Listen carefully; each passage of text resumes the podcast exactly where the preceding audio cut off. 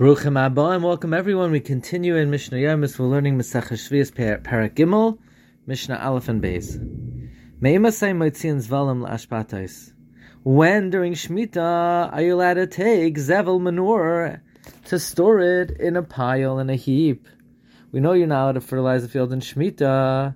You can't even take out to the field to store it there until next year. However, at a certain time, nobody would suspect you're fertilizing, and you are allowed to pile it for the coming year. So, when are you allowed to take the fertilizer out to the field to store it? Misha yivsiku oivde avoida. You're allowed to do it after those who work their field on Shemitah fertilize during that season. Now, this obviously is talking about oivre avera, uh, sinners. This is the opinion of Rameh. Rabbi Yehuda, Rabbi Yehuda says,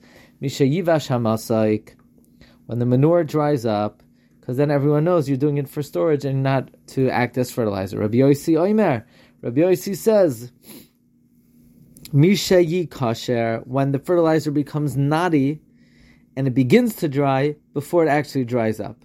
Because then also it does not look like you're fertilizing, but rather putting it out for storage. Mishnah Beis. Ad kama mezablin, how much manure could you pile up in a field after this time?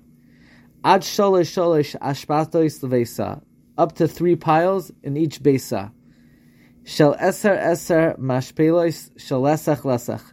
Each pile consists of ten containers at least of manure, and each one holds a lesach, which is fifteen sa. So each of the three piles contains 10 lesach.